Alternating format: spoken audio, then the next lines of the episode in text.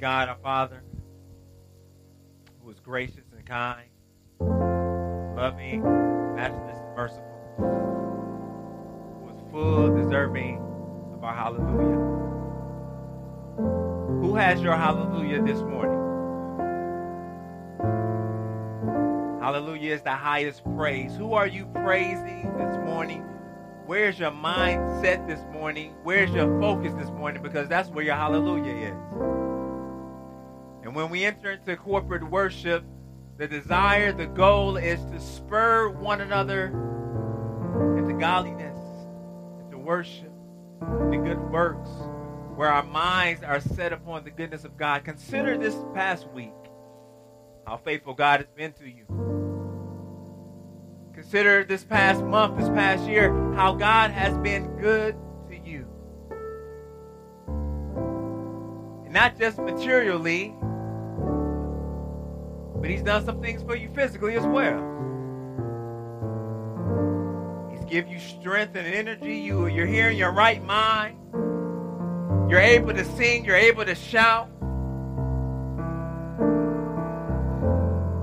But let's not even think about how he's been to you materially or physically. What has he done for you spiritually?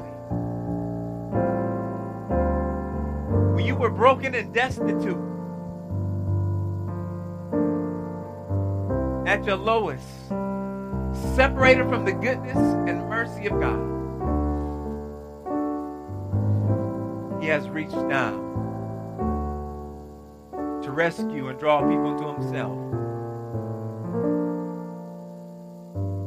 And if you confess the name of Jesus Christ as Lord, you are one of his children. That in and of itself is deserving of your hallelujah.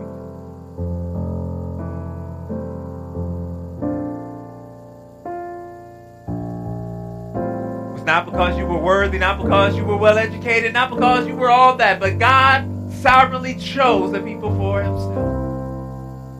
That should blow our minds sometimes. Why would he choose you? Why would He choose me? Don't you know where I was last night? Don't you know what I was thinking this morning? Don't you know where I came from? What I used to be, what I used to get into. The way you prepare yourself for worship is you walk up in here with the mindset, I ain't worthy to walk through the doors. The way we prepare ourselves for worship is to remind ourselves of the goodness of God and how fallen and broken we really are. So we shouldn't come through those front doors like we are there, like we're supposed to be here. It is by His mercy and grace that those doors will even open up for you and you can approach His throne of grace.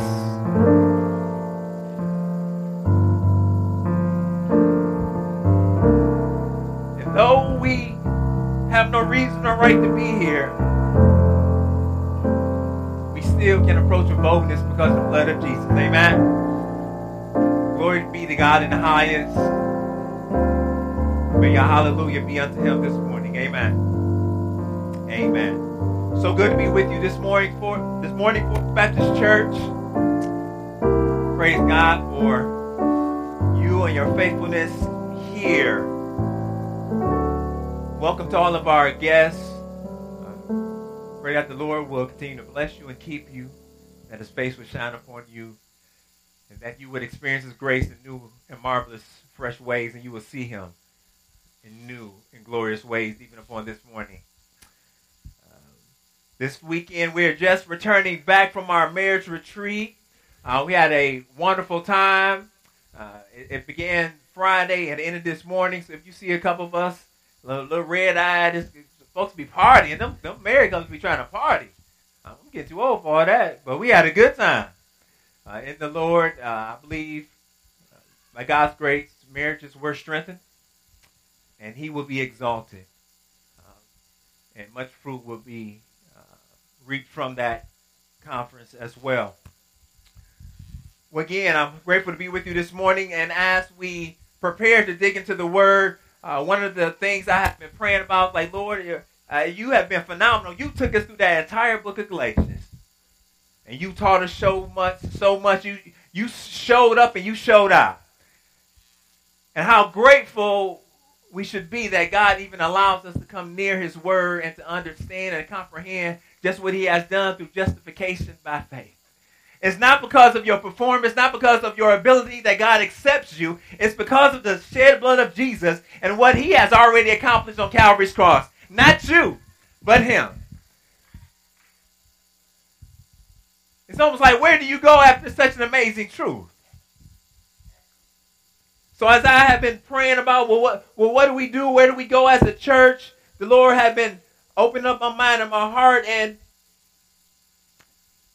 it's because of our understanding of the gospel of grace. Because we have received such gospel truth, gospel truth requires a gospel response. Gospel truth requires a gospel response. So what that means is you just can't hear a bunch of stuff about God and be content. But when you comprehend and understand this gospel of grace, that it will propel you, compel you, and move you into action. So my desire is that we will be moved into action. And for the next couple of weeks, my desire is to help us to see what well, what do we do now? What does God expect of us? For a lot of us, we're we're in the middle of decisions and we're trying to figure out, God, what do you want from me? God, what is your will for my life? What is your desire? What should I do? And it can be scary and confusing to try to figure out what God wants you to do, where He wants you to be, and where He wants you to go. And there's an aspect of God's will for your life where it's really specific. God, God's will of what job you should take, who you should marry, where you should live, uh, all, all those type of decisions are, are, are really specific to you. And it's those decisions that we don't see in scripture sometimes. But beloved, the majority of what God wants us to do wants us to do, He's already told us what He wants us to do. And for the Christian, there is a revealed will of God that we don't have to run around uh, uh, throwing, shouting up in the air, God, what you want me to do? He's looking down to us and saying, I've already written down what I want you to do. So as Christians, when we look through the scriptures, God has already told us so much. And I believe, I believe that if we just did what God has already told us to do, that we'll figure out the rest. If, if we just do what God has already told us to do, we'll figure out what job we should have. We'll figure out where we should live and how we should spend our money and who we should marry and, and where we should date. If we just did what God has already told us to do, I believe, I'm just crazy enough to believe that everything will fall into place. But is that crazy is that Bible? Matthew 6, seek ye first the kingdom of God and his righteousness. And all these things will be added unto you. You worried about where you should work. You just worry about what God has already told you to do. So as we look into a mini study of the will of God, turn with me in your Bibles to Romans the 12th chapter. And we'll be honing in on two verses, verses 1 and 2. A familiar text of scripture, but I believe it is foundational, that it is key to our understanding of what God wants us to do for our lives. Romans the 12th chapter, beginning with verse 1, if you would stand in honor of the reading of God's word with me this morning.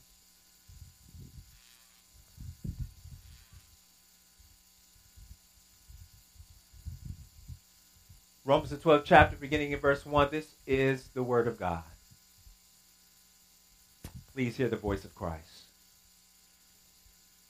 I appeal to you, therefore, brothers, by the mercies of God, to present your, your bodies as a living sacrifice, holy and acceptable to God, which is your spiritual worship. Do not be conformed to this world but be transformed by the renewal of your mind, that by testing you may discern what is the will of God, what is good and acceptable and perfect.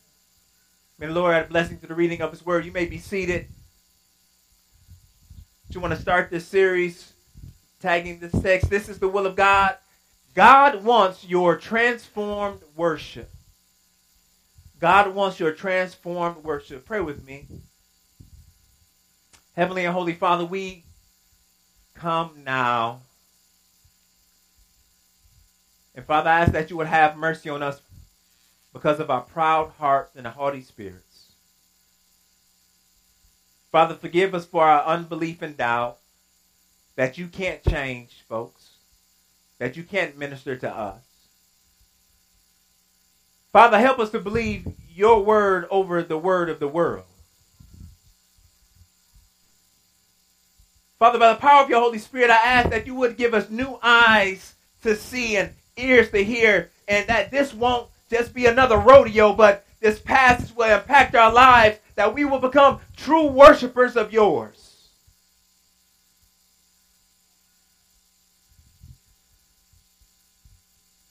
Now, Father, we submit ourselves to you, asking that you would have your way in this worship service that it will indeed be a service of worship. Have mercy on me, your servant. May I speak your glorious truths from on high. In Jesus' precious and holy name we do pray. Amen. Amen. Whenever you start a new job, there is that orientation day, and you show up and you wide-eyed and you're excited about the opportunity to, to, to have this new job and you're trying to figure out just what you're supposed to do on the job. So as part of your orientation, they give you a employee handbook and they give you some training. But in that handbook and during that training, you will begin to find out just what your responsibilities are and what job expectations you have. And if you're like me, if you ever had a job or if you ever entered into an organization and, it was unclear what you were supposed to do, it led to nothing but frustration. You ain't know who to report to. You didn't know what, what how, how was you supposed to perform your job. You don't know how you'll be ranked and rated and if you'll be able to get a promotion because sometimes those job expectations are sketchy. But I'm here to let you know when it comes to serving in the Lord's army, He has made things very clear, abundantly clear. He has given us uh, Old Testament and the New Testament, 66 books in all, letting us know what is required of the Christian. There should be no question or no doubt of what God expects from us. And in the text this morning, we will learn and see just what God wants. And God wants our worship. See what Paul is doing, he's he's moving from the indicative to the imperative. He's moving from uh, what is the truth to how you live the truth. He's moving from doctrine to duty. He wants you to know what the gospel is and who this God is, and because of that, he wants you to respond in a certain way, in a certain manner. Romans 1 through 11 Paul has waded through the weighty issues of the gospel. And he comes to chapter 12 and he says this thing is about worship. See, in the first chapter of Romans, Paul begins to talk about the implications of the gospel and why we need the gospel. We need the gospel because of our false worship, our idolatry. And the fact of the matter is, we love stuff and ourselves more than God.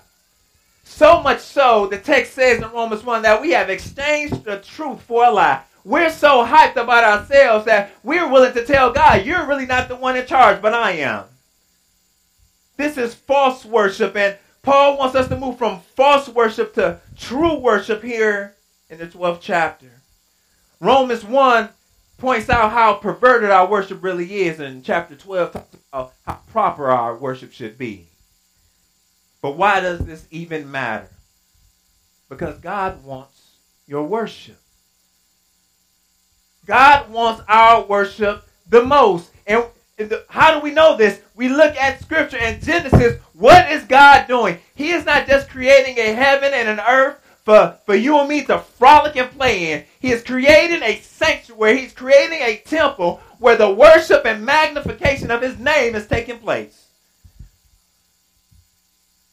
He creates the sun and the stars and all the vegetation and all the animals and all the birds and the fish. And he's creating everything to be this temple where, where worship would take place. And in the Holy of Holies on this new creation, in the middle of Eden, he sets man and woman. And he tells them to be fruitful and multiply. That was in that that would be their worship. Out of obedience to God, I, they're going to work the land and multiply. That was an act of worship. And as they would work the land and spread the glory of God out from the center of Eden all over creation, the worship of God would spread as well because uh, th- those that multiply would begin to take on the same task of working and worshiping. But something happens in Genesis 3. Man and woman decide that they won't worship God anymore because, God, he, he, he has too many rules. Is that how we are? God has too many rules. They only have one rule don't eat from the tree of the knowledge of good and evil. See, because for the human heart, one rule is one rule too many. So they, wanting to be God themselves, take up, they, they eat of this tree, and now they break fellowship and they break worship. But what does God do? God initiates a worship of sacrifice, and he slays the animal. Instead of Adam and Eve's life, the animal's life is taken in they receive covering from the blood of the animal and they their nakedness is closed because they now have the skin of the animal. We move along to Exodus, and in Exodus, worship of God begins on Sinai, but Moses received the instructions of how to build the tabernacle, and all of Israel was to be known by their worship of God. He wants our worship. You move to David and Solomon, and you transition from tabernacle worship to temple worship. And David uh, prepares the way for Solomon to build the temple, and in the temple is where the worship of God would take place. In the middle of the temple is that holies of holies, and from outside of the holies of holies, the, the, the worship of God would spread forth. Because God is concerned with your worship. We've moved from Eden. We've moved from the tabernacle. We've moved from the temple. Well, where do we worship now as New Testament Christians? 1 Corinthians 6.19 says, oh, don't you know that your bodies are the temple of the Holy Spirit? So no longer is worship external to my body. No longer is worship resident in one location. Now, everywhere I go, the worship of God is supposed to be taking place. Because my body is the temple. Why? Because God wants your worship.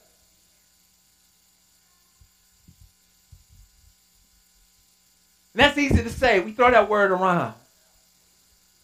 Because we think worship is just singing or worship is just showing up to church. What is worship? There's a lot of different uh, definitions to worship, but uh, what I love to do is I like to simplify. And the definition that I have for worship is setting your focus upon God and responding accordingly.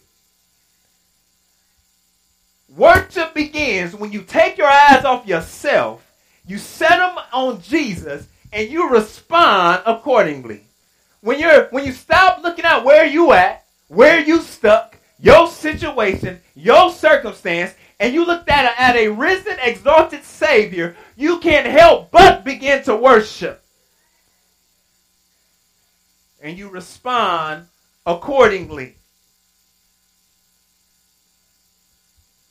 Here in chapter 12, the appropriate response to, to setting one's eyes and focus upon God is to worship. And we see in the first verse here, he says, I appeal to you, therefore, brothers, by what? By the mercies of God. Mercies. God's compassion. God's salvation. See, God is compassionate not only because he saw your suffering, but he solves our suffering. He don't leave us in our mess. He saw that we were separated and broken from him, so he sends Jesus Christ. So when Paul is saying, I beseech you, I beg of you by the mercies of God, he's saying, I beg of you because of the compassion, because of the goodness, because of the, the greatness of what God has already done. When you were lost in your sin, when you were dead to Him spiritually, when you weren't thinking about Him, He sends Jesus Christ. And what Jesus does, He, he lives the life that you cannot live, and He, he dies the death that you deserve, and He, he takes upon Himself the wrath that is coming for those who have sinned against God, and He, he places it in the grave, but He doesn't leave it there. He, he rises with all power in His hand, and He fills you with a, a righteousness that is not your own, that you can stand before God. I beseech you, therefore, by the mercies of God. Paul is saying, because of the gospel of Jesus Christ, you should worship. Have you considered the compassion of God lately? Have you considered how feeble and foul we really are? If, if, if, if, if we were able to look at your thoughts right now to expose you for the fraud that you really are, the fraud that I really am, because there's a certain face that you show everybody else, but but character, as we learned this weekend, is who you are when you're by yourself. So who are you when you're by yourself and ain't nobody watching? Because that's who you really are. And if you think about who you really are, then you know you need God's compassion. So Paul is saying, because you are busted and disgusted, because of God's compassion and his mercy, we worship.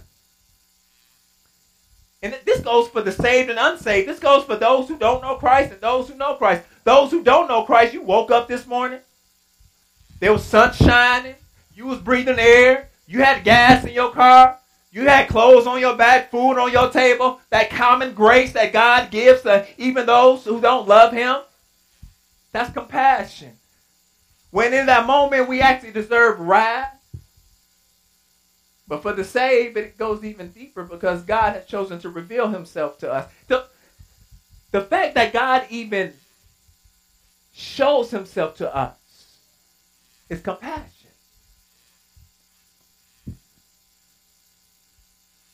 When I think about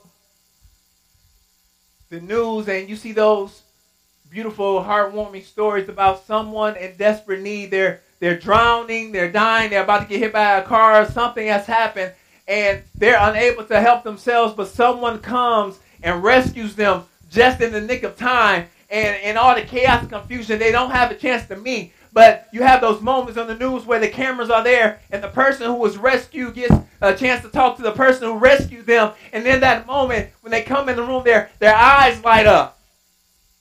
Tears come down their face. Why? Because their life was in danger and this person chose to rescue them. Don't you know that our lives have been in danger since birth? Don't you know that and while we were yet sinners, that Christ died for. Don't you know that our sin separates us from a holy and righteous God? So when we come before our rescuers, certainly we would have bright eyes and a happy countenance. Brokenness because we know we don't deserve to be rescued.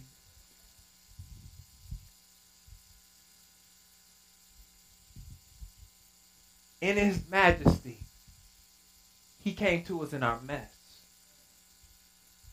But how do you know?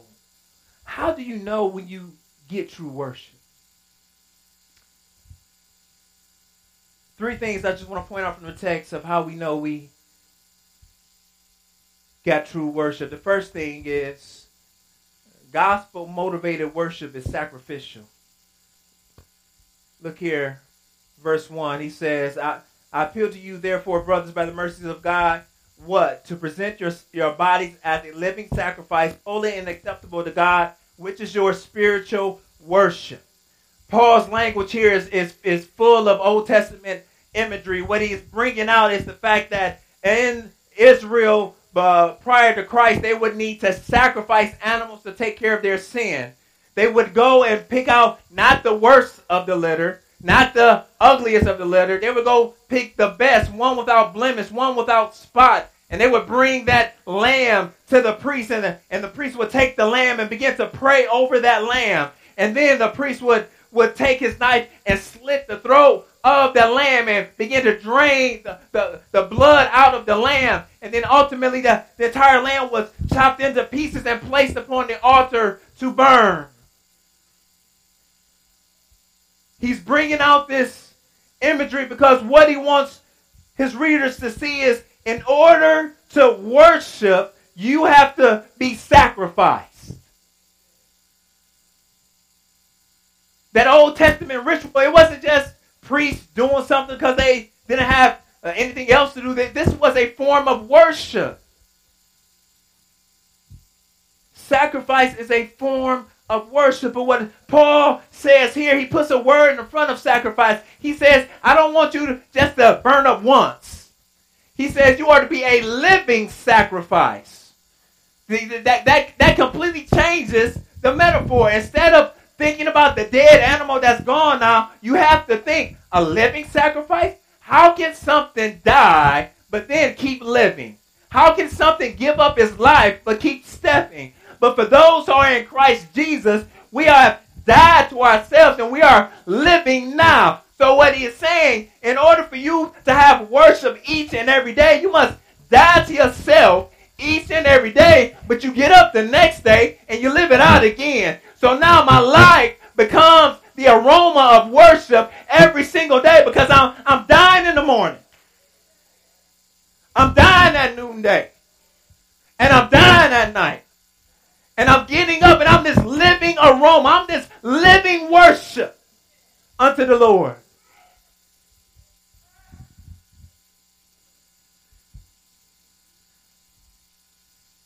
We give our bodies to the things we worship. What we do with our bodies is an act of worship. Where, where I lay my body is an altar of worship. The doors I walk in, the places I go, I'm laying my body down on somebody's altar. What Paul is saying, if, you're going to worship the true and living God, if, if you're going to live out the reason that you were truly created, then you're not going to lay down on somebody's bed of worship, but you're going to lay down on his wheel of worship. That's what we do with our bodies. But not only that, in the Old Testament, that sacrifice was complete. It was the whole animal. It wasn't part of the animal. And I think this is where we get into trouble as Christians. We think we can set part of our bodies on the altar and keep the rest of our bodies off the altar. Well, Lord, I give you my hands today, but the rest of my body is going to be over here. Uh, Lord, I give you, I give you my lips today, but as soon as I get home, I'm gonna be cussing somebody else. Lord, I give you my feet. You tell me where to go. But when I really want to get up and do something, I'm gonna get off that altar. A sacrifice was total and complete. Was no going back. Was no option. Because sacrifice meant wholehearted devotion. If you really want to worship, you, you got to die where life is not about yourself, where life is all about Christ and what he desires for you to do. Have you climbed onto the altar of sacrifice lately? Have you? Sacrifice is painful. Sacrifice don't feel good. If you're doing a Christian life and it's easy, then you ain't doing something right.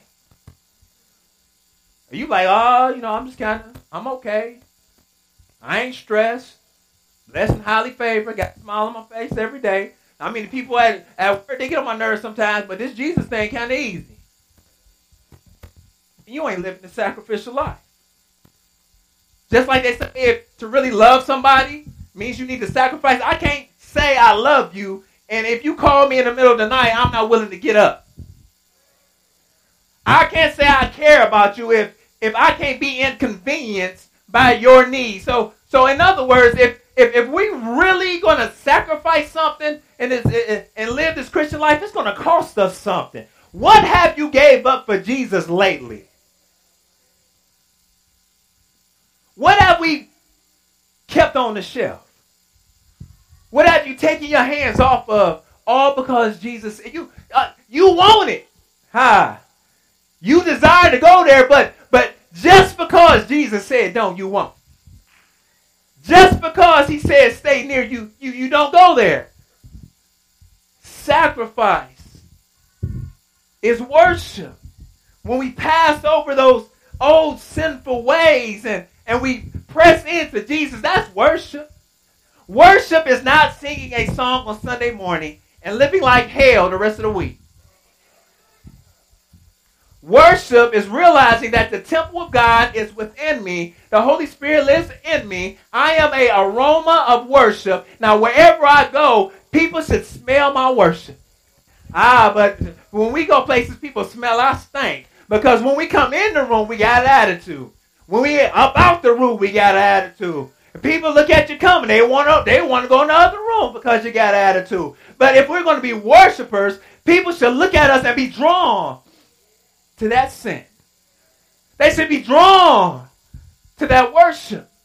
Because genuine sacrifice produces worship. Where are we, Forrest? Will we continue to halfway get up on the altar? Because if you halfway get up on the altar, you can't be burnt up. You're holding something back for yourself. But not only does gospel motivated worship it's, sacrificial, but gospel motivated worship is transformational. Verse 2, he says, Do not be conformed to this world, but be transformed by the renewal of your mind. We'll stop right there. He, this word conformed, shaped, fashion. When we think about the word conform, we think about looking exactly like or making ourselves to look like somebody or uh, shaping an idol or shaping a, a sculpture. That's what, when we think about conform. This but this conform is the same conform in romans 8.29 where it says for those whom he foreknew he also predestined to be conformed to the image of his son in order that he might be the firstborn among many brothers. This this exact likeness. So when he says, "Do not be conformed to the world," he says, "Do not be in the exact likeness of this world." When people look at you, they shouldn't see the world first. When people look at your life, they, they should it shouldn't smell of the world. It shouldn't you shouldn't look like everybody else. You shouldn't talk like everybody else. And he says, conform to this world. World not not cosmos as in the, the sphere, but he's talking about this age, this system. What Paul is saying is don't be like everybody else around you every day. Second Corinthians 4 4 says that the God of this world has blinded their eyes. There is a way that this world is living that Satan has control of for now.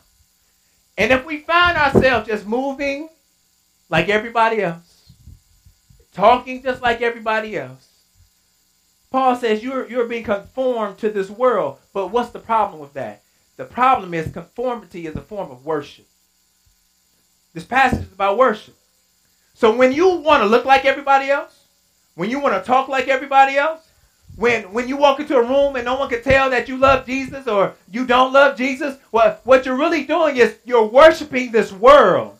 You're worshiping this age, and, and your desire is to is to continue to lift up idols that hinder you from loving Jesus.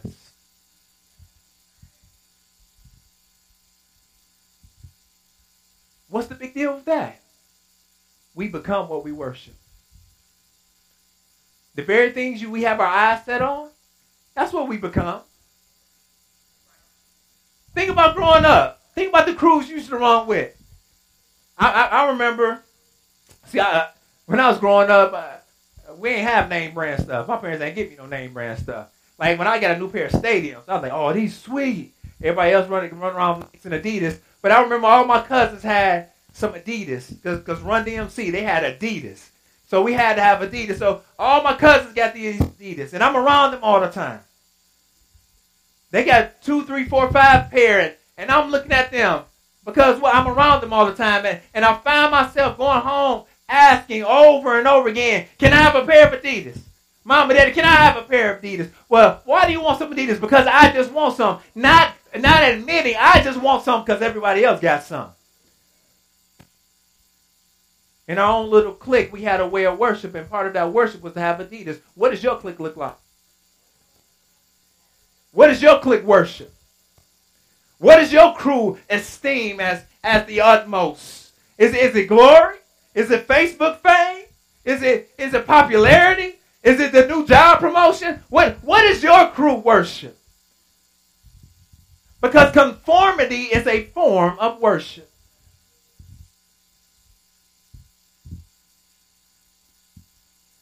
This is what Isaiah is talking about in Isaiah 6. In Isaiah 6, we know we, we, we hear that anthem and we think that's us. We think that's us. Send me, I'll go. I'll go. But after that, he says, nah, they're not going to hear because they're deaf now. They're not going to see because they can't see now. What is he talking about? He's talking about idols. Idols deaf. They can't hear. Idols are blind. They can't see. And what he's saying is because Israel has had their eyes so set on these idols, they've become deaf and dumb just like these idols. Because they've set their eyes upon worship of, of idols. When I first came to Louisville, I still had my Midwest speech, articulated a lot of things. But the longer I stayed around here, I just kind of let it go kind of draw stuff now. I'm like, this I like this. Earlier in my life, I had opportunity to live in London for a while, for like over a year, and and I found myself beginning to speak properly and enunciating everything and having that type of English kind of twang. I wasn't calling things vitamins; I was calling them vitamins. That's what they call them Your surroundings will conform you and change your worship. So you think you just watching TV shows.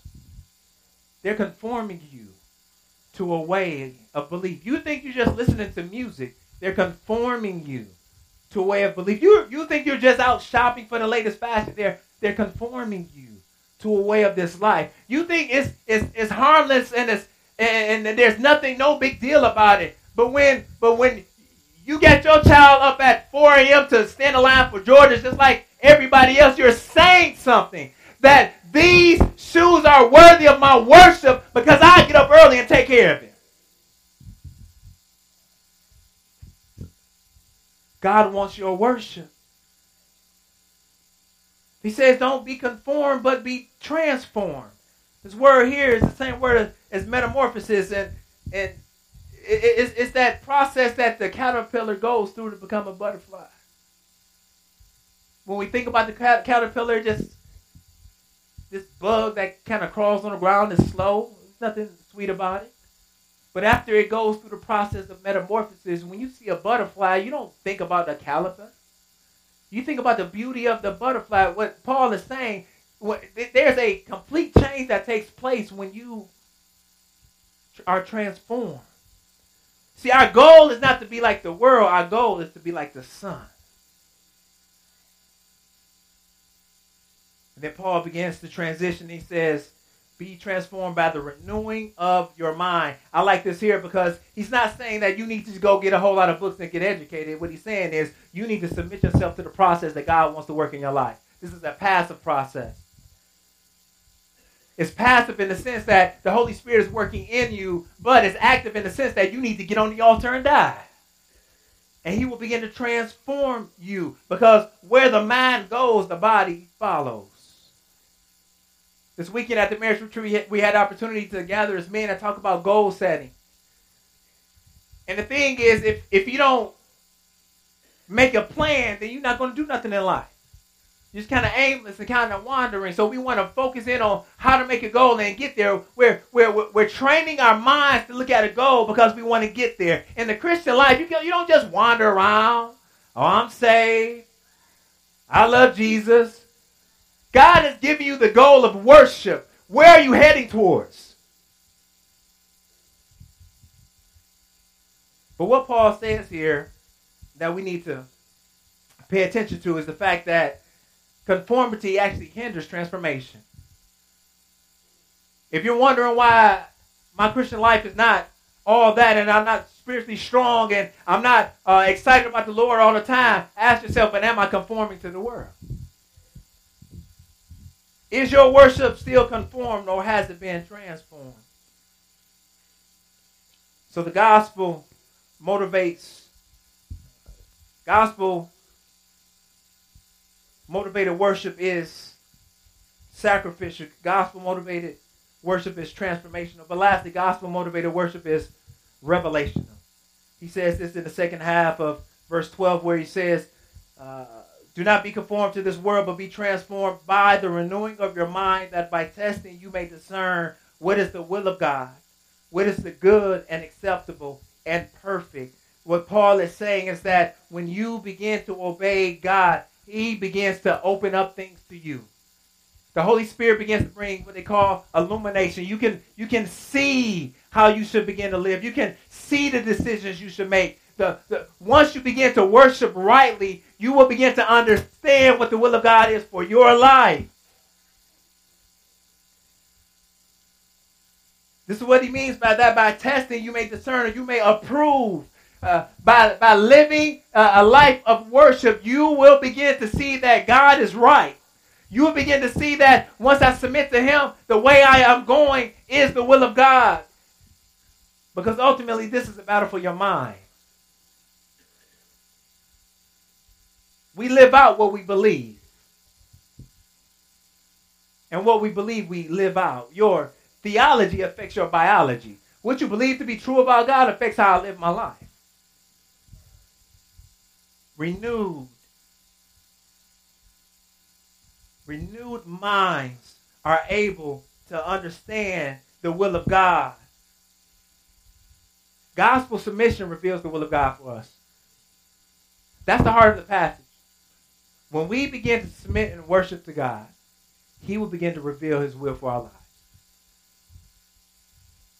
When we desire to find an answer, begin to worship.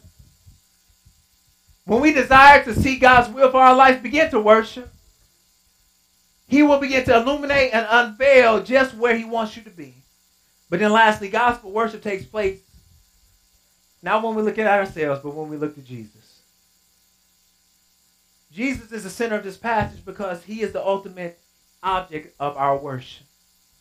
When we look to, to Jesus, we, we are looking to one who has already perfected worship. We, we look at the one who has already gave his life. When we look to Jesus, we look at the slain lamb. The one whose blood was shed for us. The one who got up on Calvary's cross and died on our behalf. The one who already died on the altar of worship because he said, Not my will be done, but thy will be done. The one who has already submitted to the will of God. So when we look to Jesus, his life becomes our life. But if we continue to look to ourselves, when we look to our homeboys and homegirls, we will continue to fall and we will continue to fail. This is the will of God that we would worship my appeal to us today, beloved, is that we would worship the Savior today. Worship the Savior today. Let us pray. Lord God, thank you for your word. Thank you that it's true. Thank you that by your word you mold us, you shape us, you fashion us. Not for ourselves, but that we may be, become objects of worship. So, Father, I ask that you have mercy upon us today. Free us from conformity. Free us from the burden of wanting to pursue the false riches of this world. Lead us from false worship to true worship. We ask that you would do a new thing in our hearts today. Jesus' precious and holy name we do pray.